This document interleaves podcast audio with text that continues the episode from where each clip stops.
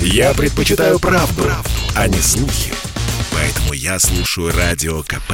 И тебе рекомендую. Россия и Беларусь. Время и лица. Здрасте, здесь Бунин, и сегодня я хотел бы вспомнить одного из известнейших белорусских писателей 26 января 1994 не стало Олеся Адамовича. Белорусский писатель, критик, литературовед, публицист, общественный деятель, участник Великой Отечественной, Олесь Адамович – автор таких книг, как «Война под крышами», «Сыновья уходят в бой», «Хатынская повесть», «Я из огненной деревни», «Блокадная книга». Его произведения переведены более чем на 20 языков мира. В автобиографии о своей военной судьбе Адамович как-то писал – с 1928 жили в рабочем поселке Глуша на Бобруищине. Там застала война. Прошли через подполье, которое в Беларуси было в каждом селении, а с 3 марта 43 по начало 44 я провоевал рядовым партизанского отряда имени Кирова.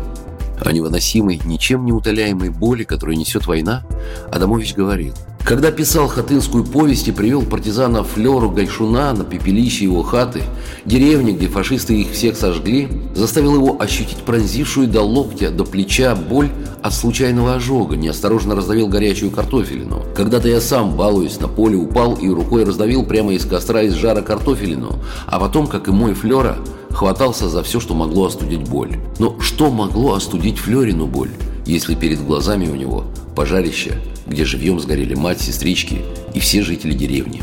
Более 83 тысяч человек убито и сгорело в белорусских хатынях. Отучившись в Лениногорском горно-металлургическом техникуме, Адамович позже заканчивает Белорусский государственный университет, аспирантуру, а затем московские высшие курсы сценаристов и режиссеров. По его сценариям были сняты трагичные киноленты об ужасах, которые несет война. Одна из таких картин «Иди и смотри» режиссера Елема Климова. И даже спустя четверть века она завоюет главный приз Венецианского кинофестиваля. Те, кто знал писателя лично, говорят, что душу Адамович вкладывал абсолютно во все, чем занимался. Если красил забор, то так, что приехавшие с ним на дачу просили дать и им кисточку в руки.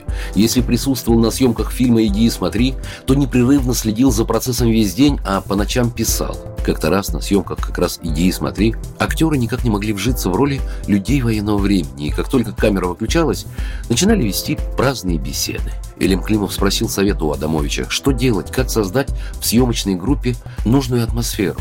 Олесь Михайлович сказал, а поставьте им песни военных лет. И все получилось. В поселке Глуш под Бобруйском есть улица имени писателя, а в центре Москвы, в Большом Казихинском переулке, есть мемориальная доска. На ней белорусский писатель Олесь Адамович изображен на фоне сломанной ветки дуба с листьями. Программа произведена по заказу телерадиовещательной организации Союзного государства. Россия и Беларусь. Время и лица.